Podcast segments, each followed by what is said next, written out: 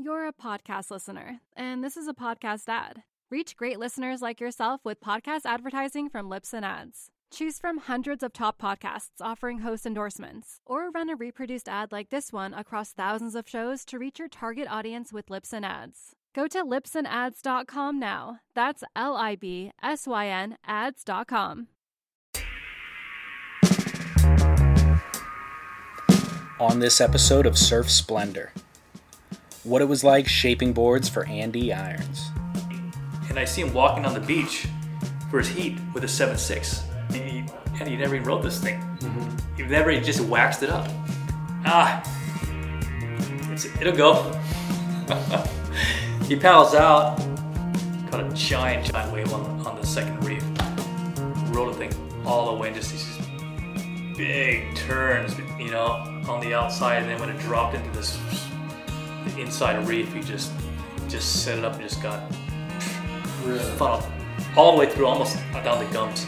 And what it was like inventing the nose guard and how it felt receiving that first order. He told us he wanted a place and wanted for twenty thousand, and I go, twenty? You want twenty thousand dollars worth? And he said, no, he wants twenty thousand units, and that that that um, computed to a hundred thousand dollar sale. Oh my. So that was that was just one order. That's Eric Arakawa right now on an all new Surf Splendor.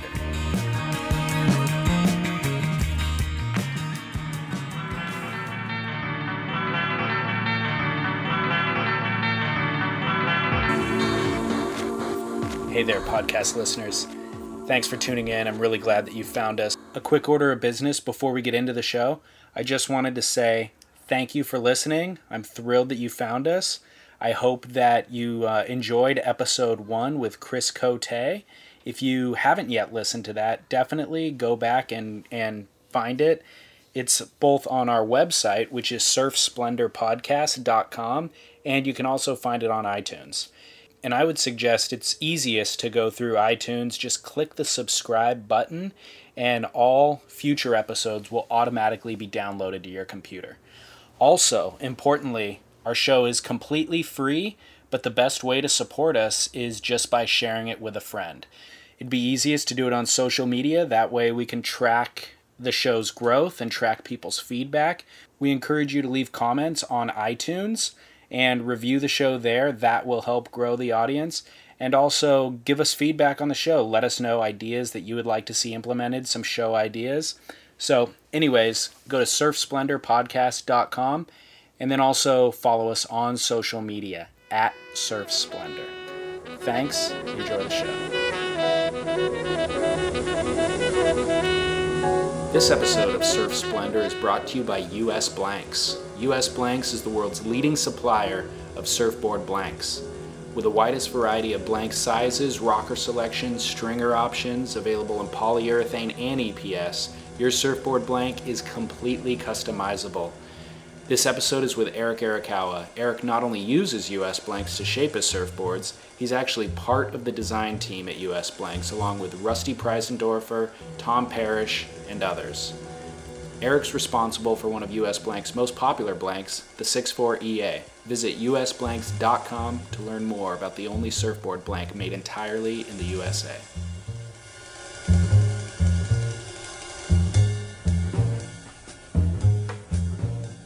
Welcome back to Surf Splendor. Surf Splendor is very simply just conversations about surfing.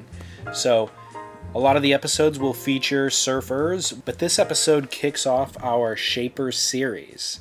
So, it's actually with surfboard shaper Eric Arakawa.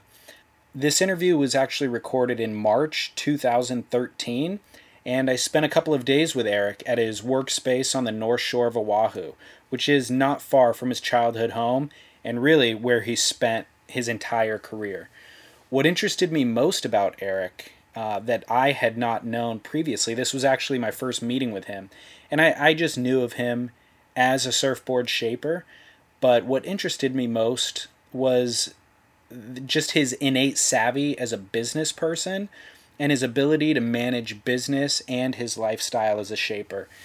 It's really you know, striking a balance between master craftsman and successful business manager is a trait that we don't often see in the surf business, but Eric has been able to flourish in both realms. So we discuss that in this interview. We discuss not only his shaping ability, but you know, he invented the nose guard, and he's had a lot of um, a lot of different businesses that he's been involved in and successfully as well. So I think that's a really interesting dynamic, and he's equally skilled at both. So that I feel made for a really interesting interview, and um, and I hope that you guys enjoy it. But my first exposure to Eric Arakawa that I recall was in 1998. It was when Andy Irons won both the OP Pro and the US Open in Huntington Beach in two consecutive weeks. They ran the contest back to back basically, and Andy took them both. I remember standing in the water up to my knees, and Andy was doing these huge backside floaters on head high closeouts on on south side of the pier, and um, I know more recently Freddie P. Freddie Patacchia has been riding Eric's boards, and he's been absolutely ripping. He looked the best I've ever seen down at that El Salvador contest a week or two ago.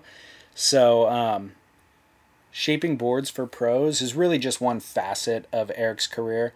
He's played an instrumental role in board design and in the community, basically, on the North Shore of Oahu for the past three decades. So we'll begin the interview at the beginning, discussing Eric's early life. Oh, and one more thing. The audio for this episode was unwisely recorded in Eric's shaping room. So I apologize for the echo and the low quality. Eric was mic'd, I was not, but um, you know, we'll work out the bugs and the show will improve in the future. So, thanks.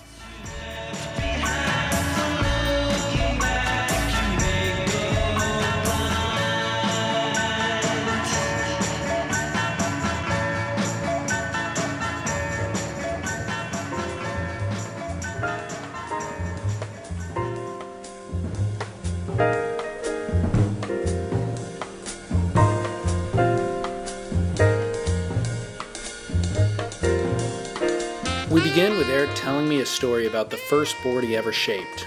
He and his father were walking behind an apartment building when Eric noticed something sticking out of a dumpster. It was the bottom half of a broken North Shore gun.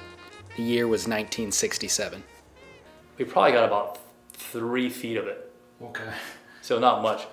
And um, it was during the school semester, and I remember we, we, us having to go go to school, and we couldn't really put a whole lot of time into the project. I remember one day we came back home, and it was shaped. Oh, really? My dad had shaped it.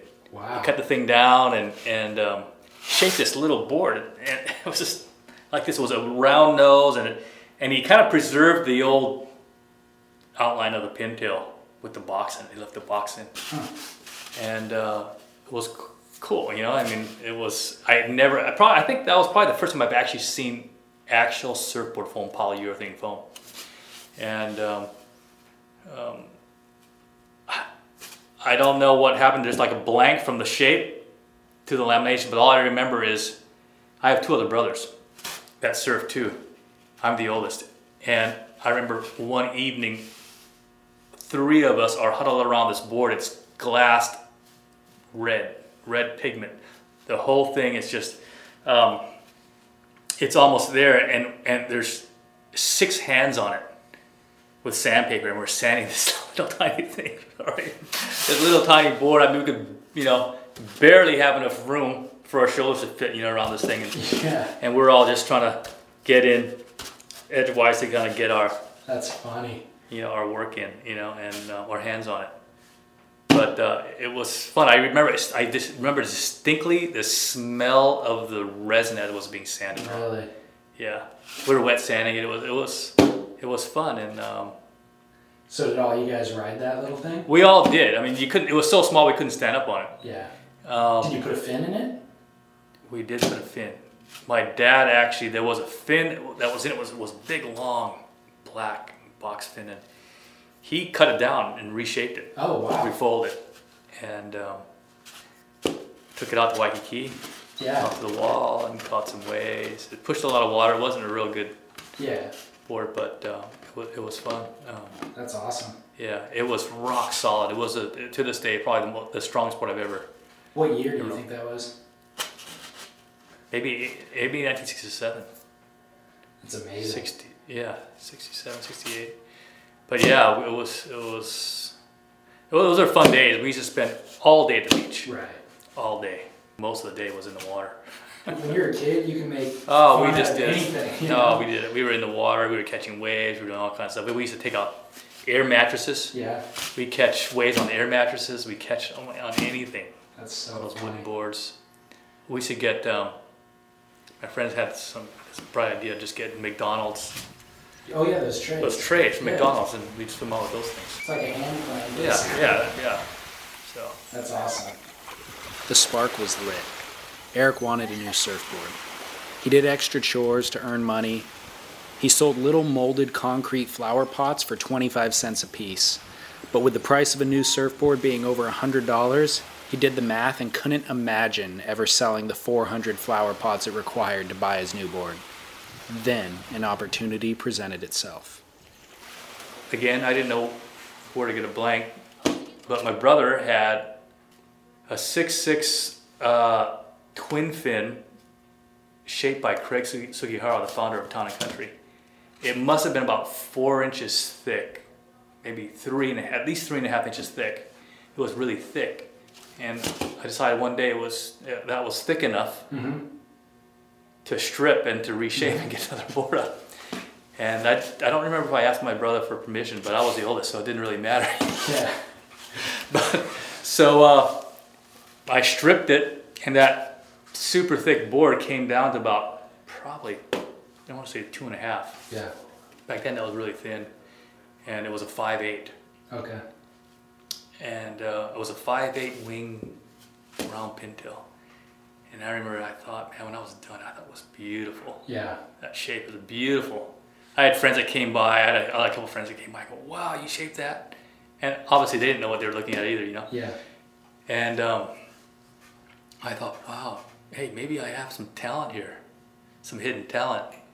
I glassed it up and uh, wrote it. I remember paddling out to Pupukea. That was the first time I tried it. And um, was the worst board I've ever ridden Really? to this day. Probably. Yeah, I would have to say, I, I think I, I could say I'm pretty confidently that um, that is probably the worst board I've ever ridden, Oh my gosh. ever.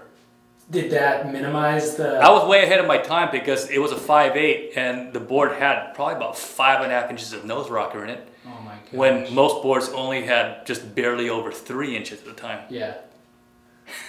Well, it just didn't, it Did- didn't, it didn't paddle. It just, the proportions were all wrong and everything. Sure.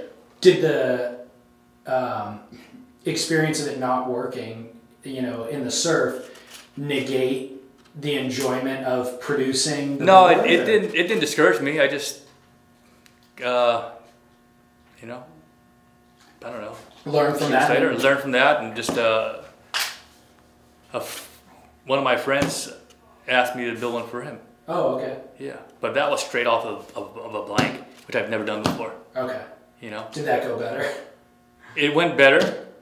I had someone else glass it who actually had more experience, and, and, and the board looked really nice. So Cool. yeah, it actually looked like a like a surfboard. Got it. I don't know how I, I couldn't tell you how it rode, but sure. yeah.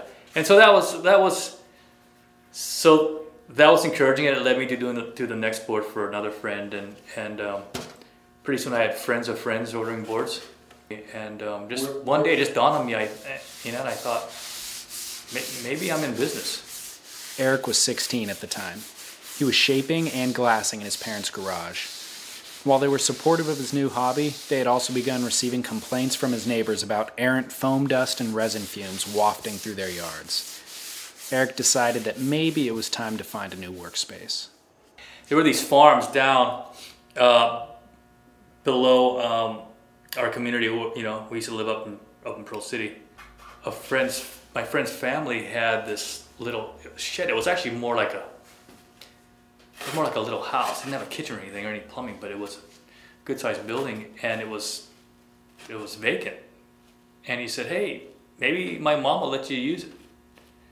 And so I checked it out, and it was like perfect. Really? It was perfect. Um, you just have to move a wall over. It was just, it was just it was room enough for just a nice big shaping room and a little place to store some blanks.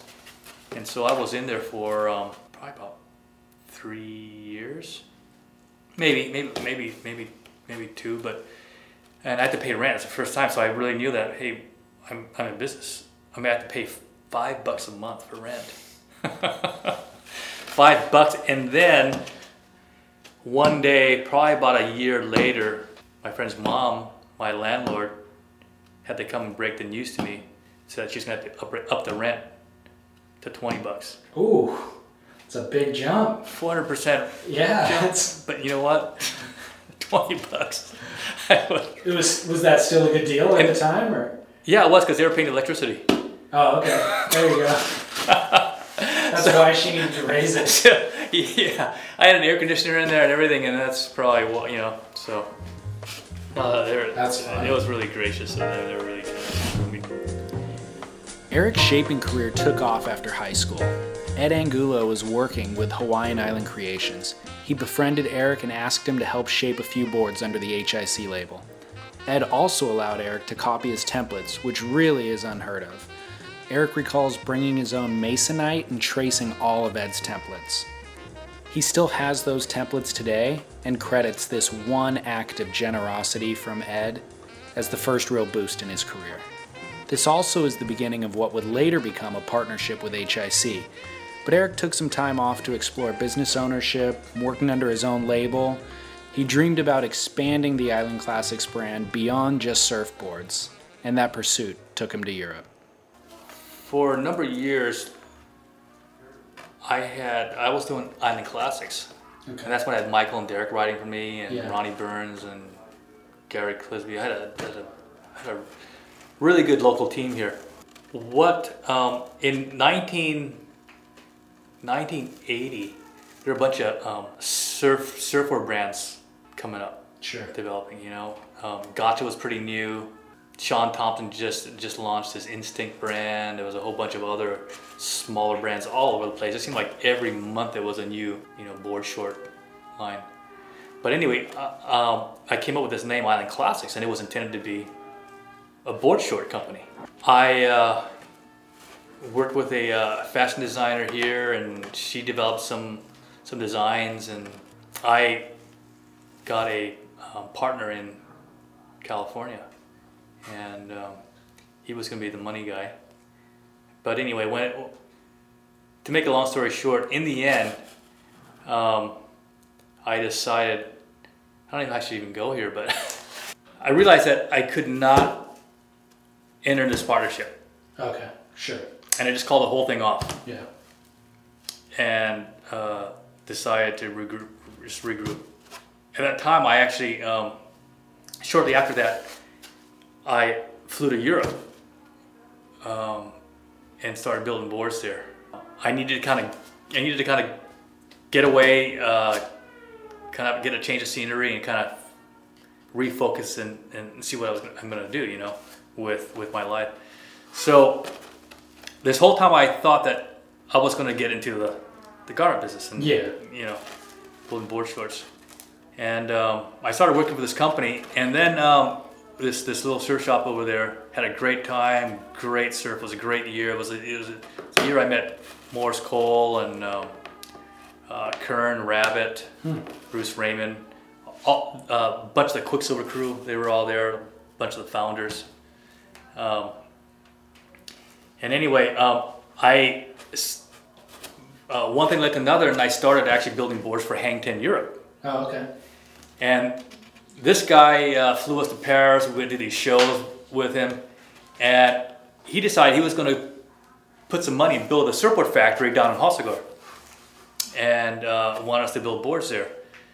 And um, he hired this this this uh, French guy to manage production, and uh, I was one of the guys that was going to be shaping boards. And that lasted for a few months, and it just went kaput. Really?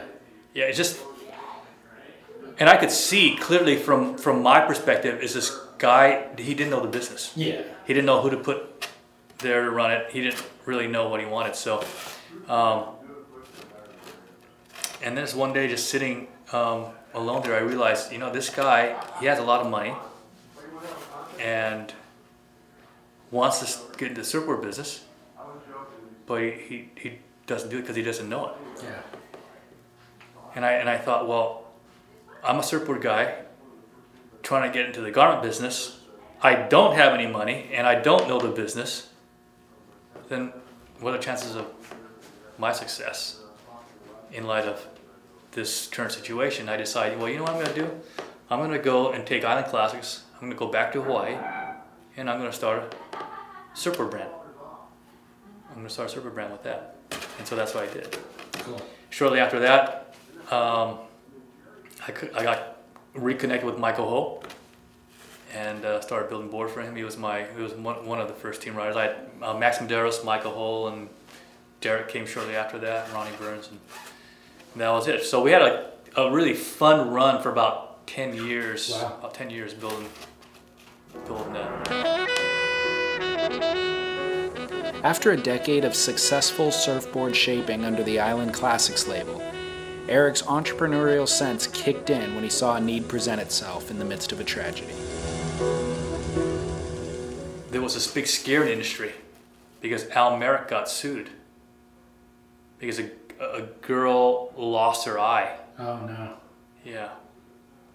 And she got hit. in- hit it was actually, from what I know, um, Al was surfing and um, did a cut back, and the noseless board hit a girl, and um, she lost her eye. So there was this. Um, Rob Burns, the founder of Local Motion, was on this big campaign to make surfboards safer. And the first item on the agenda was to make noses blunt. And so he was trying to get everyone just to round their nose, and it was it made them look. I thought it made them look ugly. It was Sure. hard to shape and everything. They were hard to glass. And I thought, well, it's still hard. I mean, you can still get hit Yeah. with um, hard enough with a blunt object and get hurt. So I thought, hey, the only solution is maybe to rubberize it or to, to pat it. And so, I mean, and that's where the nose guard came from. So we just did a few prototypes, made a few crude um, molds, and casted our first, you know, nose guards and tried them, and they worked. And you know, one thing led to another, and we got a um, tool maker, mold maker in California, and we were off and started this business. And we we didn't even know we were. I mean, at the time, we didn't really know what the market was going to be like and how it would, you know, accept a product like this. But uh, we did. We just we just stepped out in faith. You know, I had this this friend of mine. Um, who surfed and just sold his business and he was looking for something else to do and Oh, okay. we came together, David Skedeleski, and we put together this business called Surfco. So anyway, we, we go to this uh, we go to the trade show. We had uh, our first production run. I forgot what it was. I think we had something like maybe five thousand. We had a minimum run, about five thousand to do, and um, we had five, we, we had five thousand made. And went to this trade show. We didn't know what we were doing. We didn't know how to set up a booth. It was an ASR, Action Sports Retailer Yeah. back then. And um, we had a little 10 by 10 booth, and um, we're there just, uh, we got our displays and everything, and, and um, we're hoping to get maybe to break even. Maybe to get, uh, we would have been happy if we had $10,000 in sales, maybe even 5000 you know? And um, I'm not sure what day it was. It wasn't the first day, it might have been the second or the third day. Uh, this guy comes up to us, this um, uh, this Japanese businessman who has a, had a surf distribution over in Japan, and he saw a nose guard, and um, he said, "Yeah, I'd like to place an order." He looked at it. He goes, "Yeah, I can sell this. I'd like to place an order," and uh, he told us he wanted a place an order for twenty thousand, and I go, 20 you want twenty thousand dollars worth? And he said, no, he wants twenty thousand units. And that that that um, competed to a hundred thousand dollar sale. Oh my god. So that was that was just one order. Holy cow. and were you comfortable fulfilling it? Yeah, we, we, we, we, we were able to. Yeah, it wasn't a problem, Okay. But we were shocked. Yeah. we were shocked. it's a good problem to have, Yeah. though. When you're hiring for a small business, you want to find quality professionals that are right for the role, and there's no faster or effective way than through LinkedIn Jobs. Your time and capital are precious, and there is a powerful resource that can help you focus on what you're good at and integrate people into your team seamlessly to help grow your business. LinkedIn Jobs has created the tools to find the right professionals for your team efficiently and for free. LinkedIn isn't just another job board. Everyone is already on LinkedIn with their resumes and references, and now LinkedIn has designed a hiring platform to connect you with candidates specifically qualified for the job that you post about. More than a billion professionals meticulously organized to connect people by skill set to help us all advance our position. 2.5 million businesses already use LinkedIn for hiring, and 86% of small businesses get a qualified candidate within 24 hours. It's that fast, easy to use, and effective. LinkedIn Jobs can help you write job descriptions, filter the right person to you, and give you the tools to help you interview them like a pro linkedinjobs.com slash surf is where you go to post your job for free yes totally free that's linkedinjobs.com slash surf to post your job for free terms and conditions apply You're a podcast listener, and this is a podcast ad. Reach great listeners like yourself with podcast advertising from Libsyn Ads. Choose from hundreds of top podcasts offering host endorsements, or run a reproduced ad like this one across thousands of shows to reach your target audience with Libsyn Ads. Go to libsynads.com now. That's L I B S Y N ads.com.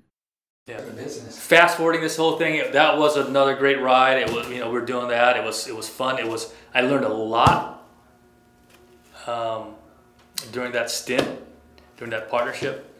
Learned a lot about um, sales and marketing, distribution worldwide, uh, dealing with reps and, and all that. Uh, um, product development. We developed other products, um, you know, along the way. But um, fast forwarding again, I got to another place where I realized that I just need to get back to my passion and to what I really know, and and that was building boards. So I uh, left that partnership and um, just started building boards again full time. wow. Yeah. Eric's business life had gotten increasingly chaotic. His career as a board builder was gaining momentum. He was trying to balance his time between running his multiple businesses but still spending time in the shaping room. At home, he had a wife and young children. With a lot of opportunities, but also a lot of responsibility, Eric received a call from an old employer, Hawaiian Island Creations. They offered him a job as a shaper under their label HIC. Eric had enough business on his own, and his Island Creations label was thriving. With his plate already full, he viewed HIC as just another responsibility, so he politely declined their offer. And then they called again. And then shortly after that, again, uh, I got called on again, and um, he said, "Hey, they're not just talking. They said they really want to know if you would, if there's a way they we could work something out where I'd shape shape for them." And I said, "Ah, just tell tell them make a make an offer I can't refuse." And I just left. I just totally Yeah. forgot about it. Never thought. And then one day they say, "Hey, they have an offer." About about a week later, I get a call, and um, this person says, "Hey, they have an offer." I, uh, who? They? Who's they? And I said, "HIC. They have an offer. They want to make you an offer." And um, so, Cool. yeah. But anyway, that was it. What was your apprehension to work with them? I mean, why not work with them? You were just busy enough as is and burned out on I'll do my own. partnerships. I was, no, yeah, I'll do my own thing. No, it's just um, I got my own business now. Again, I'm not just wearing many hats, but I'm wearing all the hats in the business. Right. So now I'm not just the um, I'm not just the, the guy in charge of marketing, product development, and all that, and board production. Uh, I have I'm the general manager, you know, and everything else, Accounting, sales, and the janitor. Yeah, exactly. It was just I was working long, long hours, and when HIC said they made, made an offer, they wanted to bring my wife in. So when my wife heard the offer, she said, "Take it." Because she just wanted our lives to be a little simpler. She wanted. focus on She wanted. we had young kids at the Yeah. time. She wanted more family time, Yeah, and you know, and looking back, I, I have no regrets. good. You know, there's I. My kids are pretty much grown up right now. I mean, I can start. I can start another 50 business if I want to, but I only got one shot raising a family. Sure. So When we come back, we'll hear what it was like working with Andy Irons and other key relationships that Eric values most when our program continues.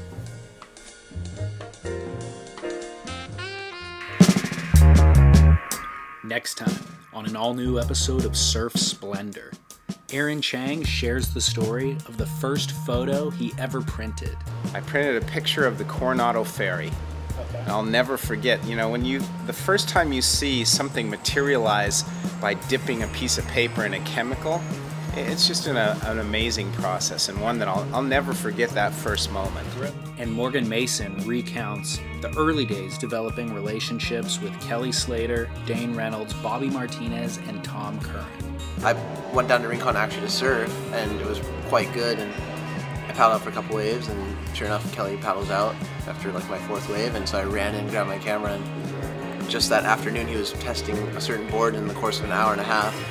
Surfed so well and so tight that I put up an edit, and it did really well. It got like one 1.3 million hits or something. That's right, we're discussing surf photography next time on Surf Splendor.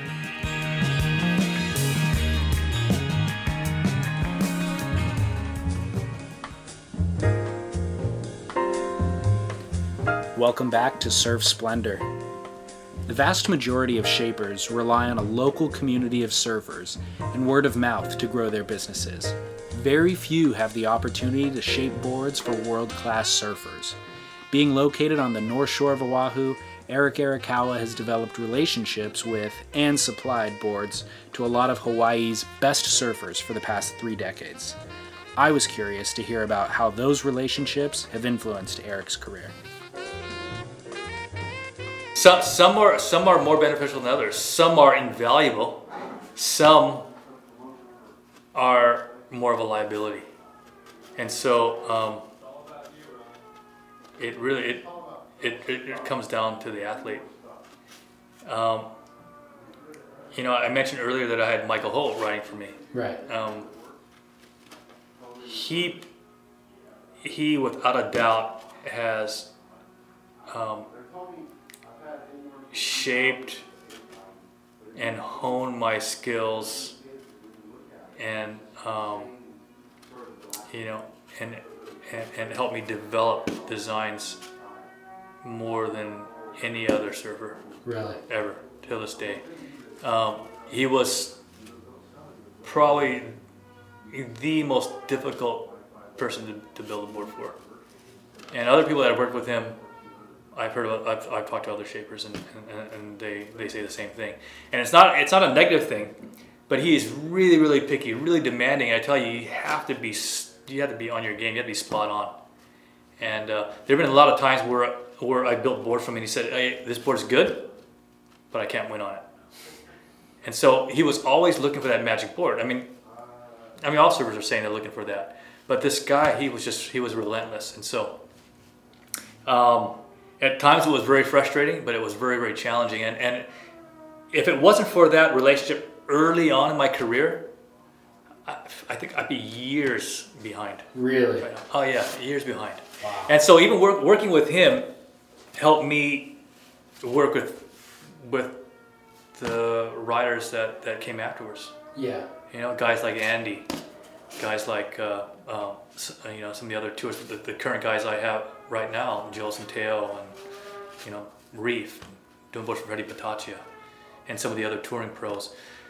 That relationship, I base everything off that relationship. With Michael? That's my foundation. Crazy. Yeah, that was incredible. So you have the right guy. It's it's invaluable. Are you still shaping boards for him periodically? Uh, no, I haven't done for a while. You know, the most recent one was for uh, Mason Mason Ho. He came a few years ago and said he needed to get some board for Sunset for Mason, and uh, it was cool because we were collaborating again Yeah. over design. Yeah. And but it wasn't for him. It was for his son. You know, one day uh, years ago, this is like when I was still building board for him, and we uh, uh, we you know we we had both just gotten married. Um, not just gotten married. I think we had we had kids. We we had kids about the same time. Our first one. You know, I had a daughter. He had a, his son Mason. Uh, and our wives gave birth around the same time. And uh, one day, um, I'm at his house, and he comes out and says, "Hey, be cool. Wouldn't it be cool, um, man? When you know our kids grow up, and your kids are shaping for my kids." And I looked at him, going, "You know, Mike, no way. Next time the table's gonna be turned, your kids gonna be shaping for my kids, man. your your kids are gonna get the abuse." Right.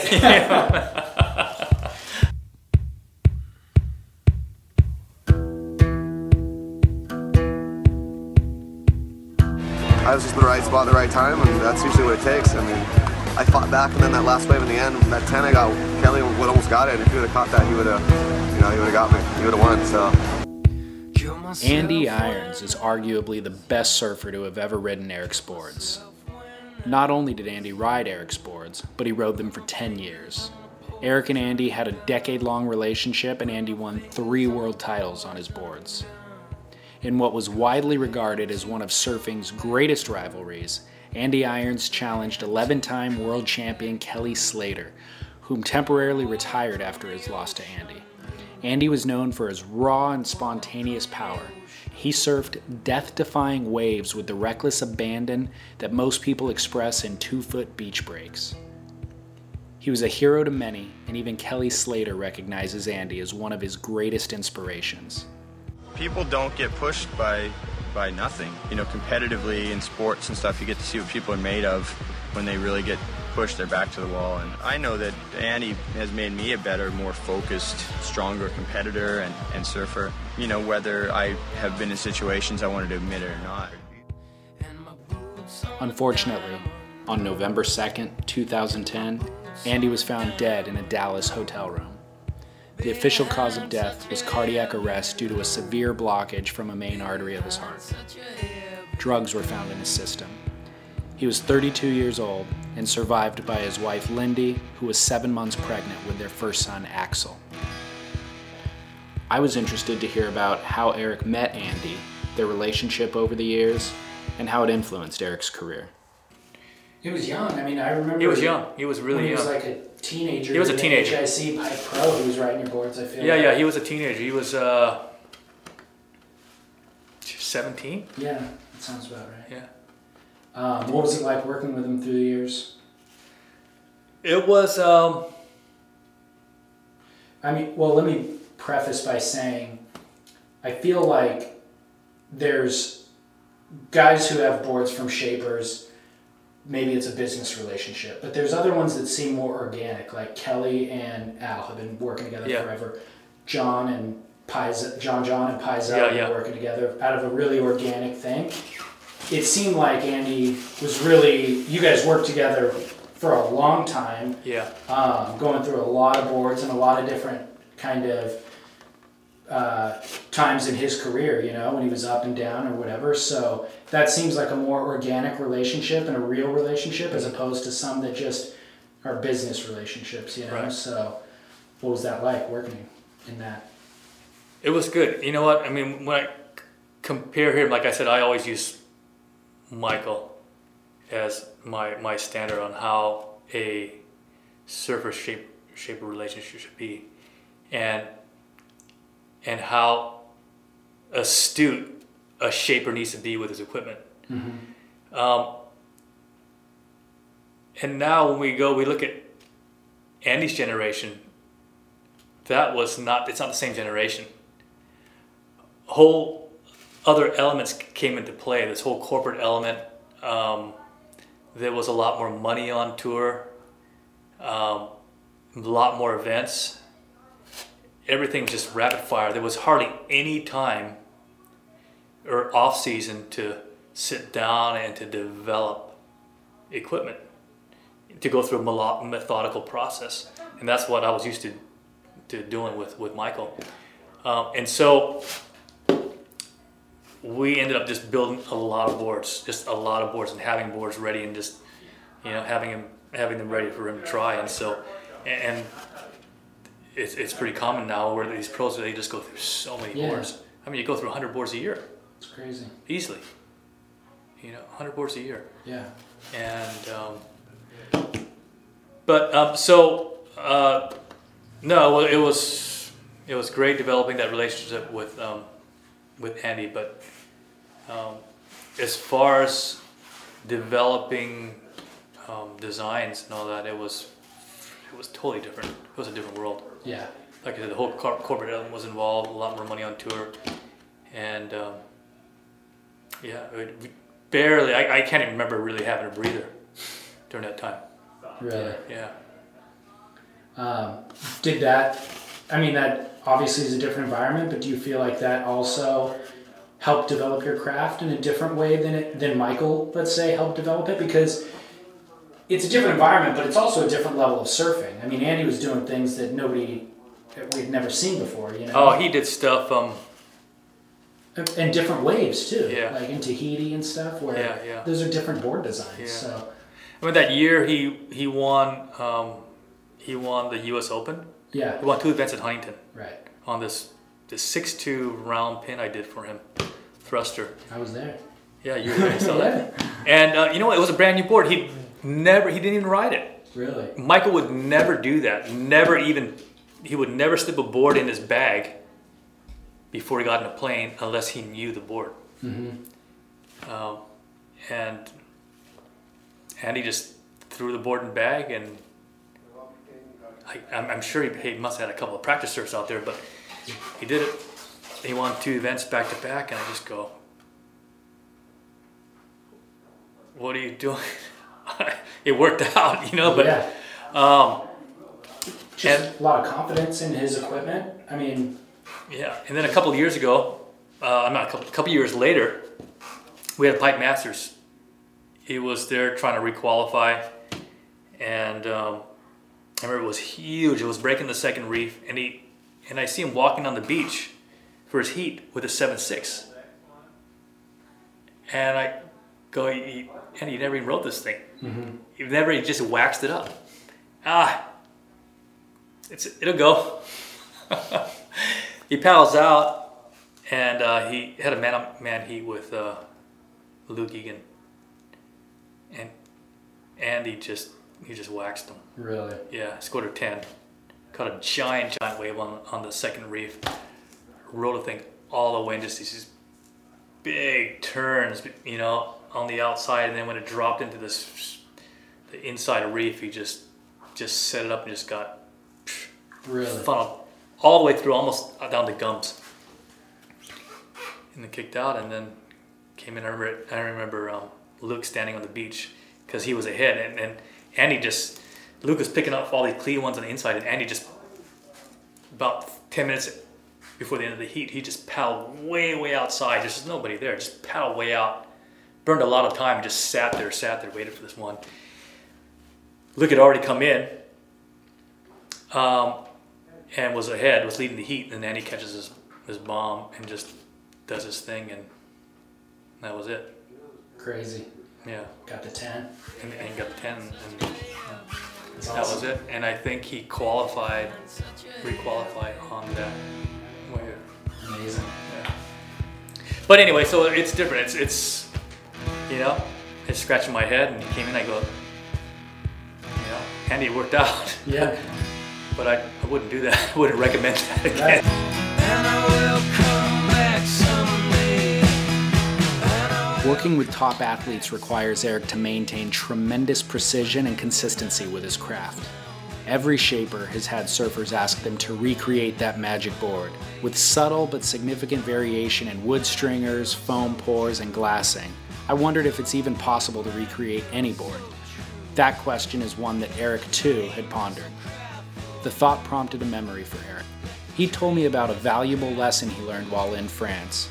He was visiting the factory of a company that makes a variety of sports equipment.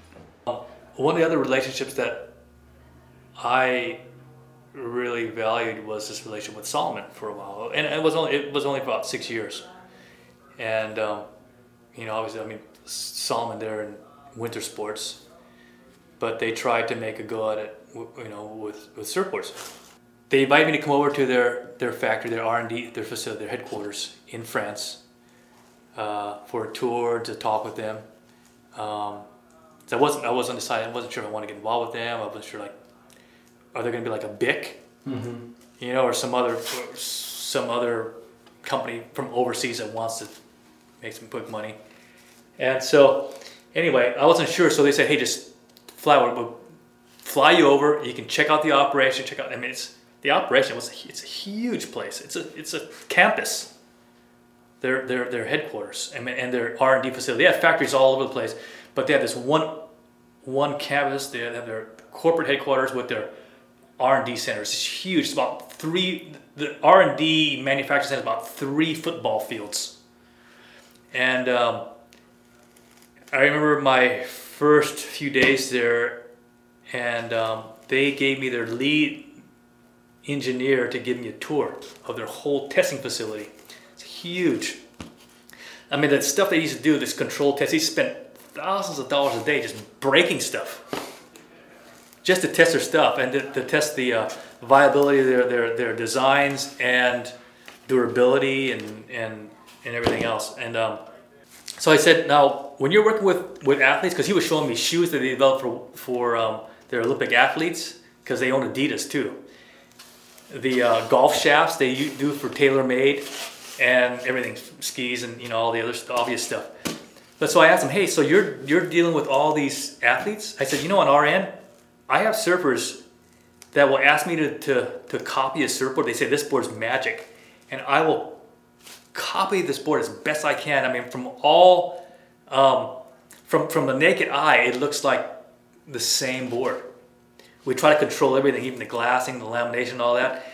And they'll take this board out, this this copy, and they say it it doesn't work. It's not like the other one. Yeah.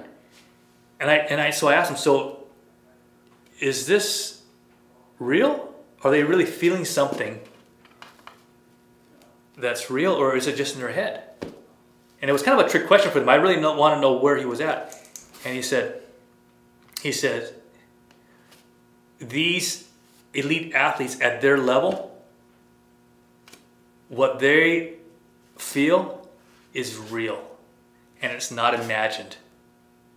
He says, at their level, they can they can um, distinctly um, pick out a small modulus change, you know, and and after he said that, I go, okay, you know what? Then maybe I can work with this company. Hmm. I kind of started. I I, I started to kind of open up a little bit more, and I go, okay. And I started asking him a few other questions. He was the one that worked with Ernie Els and developed the bubble shaft. And he says they went out the driving range one day. He was out there in France, and he had ten different shafts, these clubs, and they were all just just a slight change, slight percentage change and he said Ernie would just swing 12 drivers. And at the end, he'd pick out one. He goes, "This is the best one." And they had these uh, these uh, uh, these Olympic runners, and they'd have these shoes where the soles would have different um, uh, different types of composites, and he different uh, fiber orientations and all that. And he they'd have some with with a certain amount of uh, carbon in them. They'd have other stuff, certain types of high performance rubbers, and so they would give them like just pairs and pairs of different shoes at different soles, and they would test them on the track. And he'd say like after like say ten dozen pairs, this guy would just pick out one pair of shoes and he goes, "This is the one." Hmm. And he said, from the next one to the other one, he says, "Well, this one's not not not that good." He said, "There's such a minute difference," and he says, "No, this stuff is real." And he goes, "That's my job." He goes, "That's my job here at Salomon to figure out what that is and to to to to uh, zero in on that and to enhance that in all of our products, whether it be shoes or skis or boots or Yeah. clothing, fabrics. Right. He goes, "That's my job." And after he said that, he goes, "Okay, I'm. I'll work with you guys." Eric began that story by defining it as an important relationship that he's always valued. The theme came up again when I asked him about his favorite part of the surf business, and then again when I asked him where he sees his business evolving next. the really the the and the, the best the best things in this business are the relationships. And the one of the things I really I, I love is working with other people that take their business ser- seriously, the craft, and have a passion for what they do and for their product. And you know, I know it sounds cliche, but no, I mean that's just honest truth. Like, I, I'm not exactly sure where I see myself going. I, I, I think um, I think I have a lot of lot more years left, and that's one of the advantages of being a shaper and not a pro surfer. Yeah. Longevity of career. So, um, but I think I have a lot more years, and, and it's not just really to not so much to design, but I feel like um,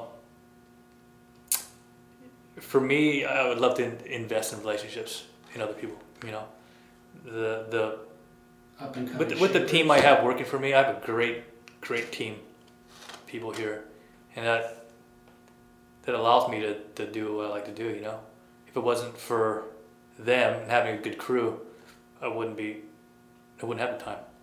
Um, for me, the whole, every aspect of the business is, is I'm finding it to be fun, you know, and, and enjoyable. Maybe not every aspect, but you know, for the most part. And so um, you asked me the question, well, where do I see myself going? I think I want to spend more time investing in people. Yeah. And That's a good answer. you know what? Um, love people, use money. Not love money, use people. And that's really what it comes down to. It's at the end. That's good. the wealth is in the relationships. Yeah. Really, that's what it comes down to. The wealth is in the relationships.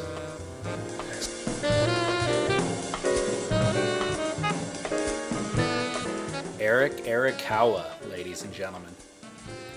I have some closing thoughts after listening to that interview again. Um, this process of interviewing people for the show has been really enjoyable for me. I've been able to meet some people that I've always admired, and what I loved about Eric was that he really cultivated his natural talent with good old fashioned hard work. In this modern social media age, we, we see people rise to fame so quickly, maybe projected by talent, but not really earning it, you know? Um, I admire Eric's work ethic, and I think that his business and his board designs really reflect his TLC and his passion. I also really enjoyed that recurring theme in Eric's life of the business world constantly pulling him in and then him constantly being drawn back into the shaping bay. I think it's great that he always finds his way back back to kind of his passion and what got him started in the business. Um, I think it's also great that US Blanks made this episode possible. Uh, it's great that they've kept Eric supplied with foam for all these years. US Blanks, completely customizable surfboard blanks, supplying the world's finest shapers and made entirely in the USA. Learn more at usblanks.com. Make sure to follow Surf Splendor on social media at Surf Splendor. Send us feedback, show ideas, maybe post a photo of your Eric Arakawa surfboard.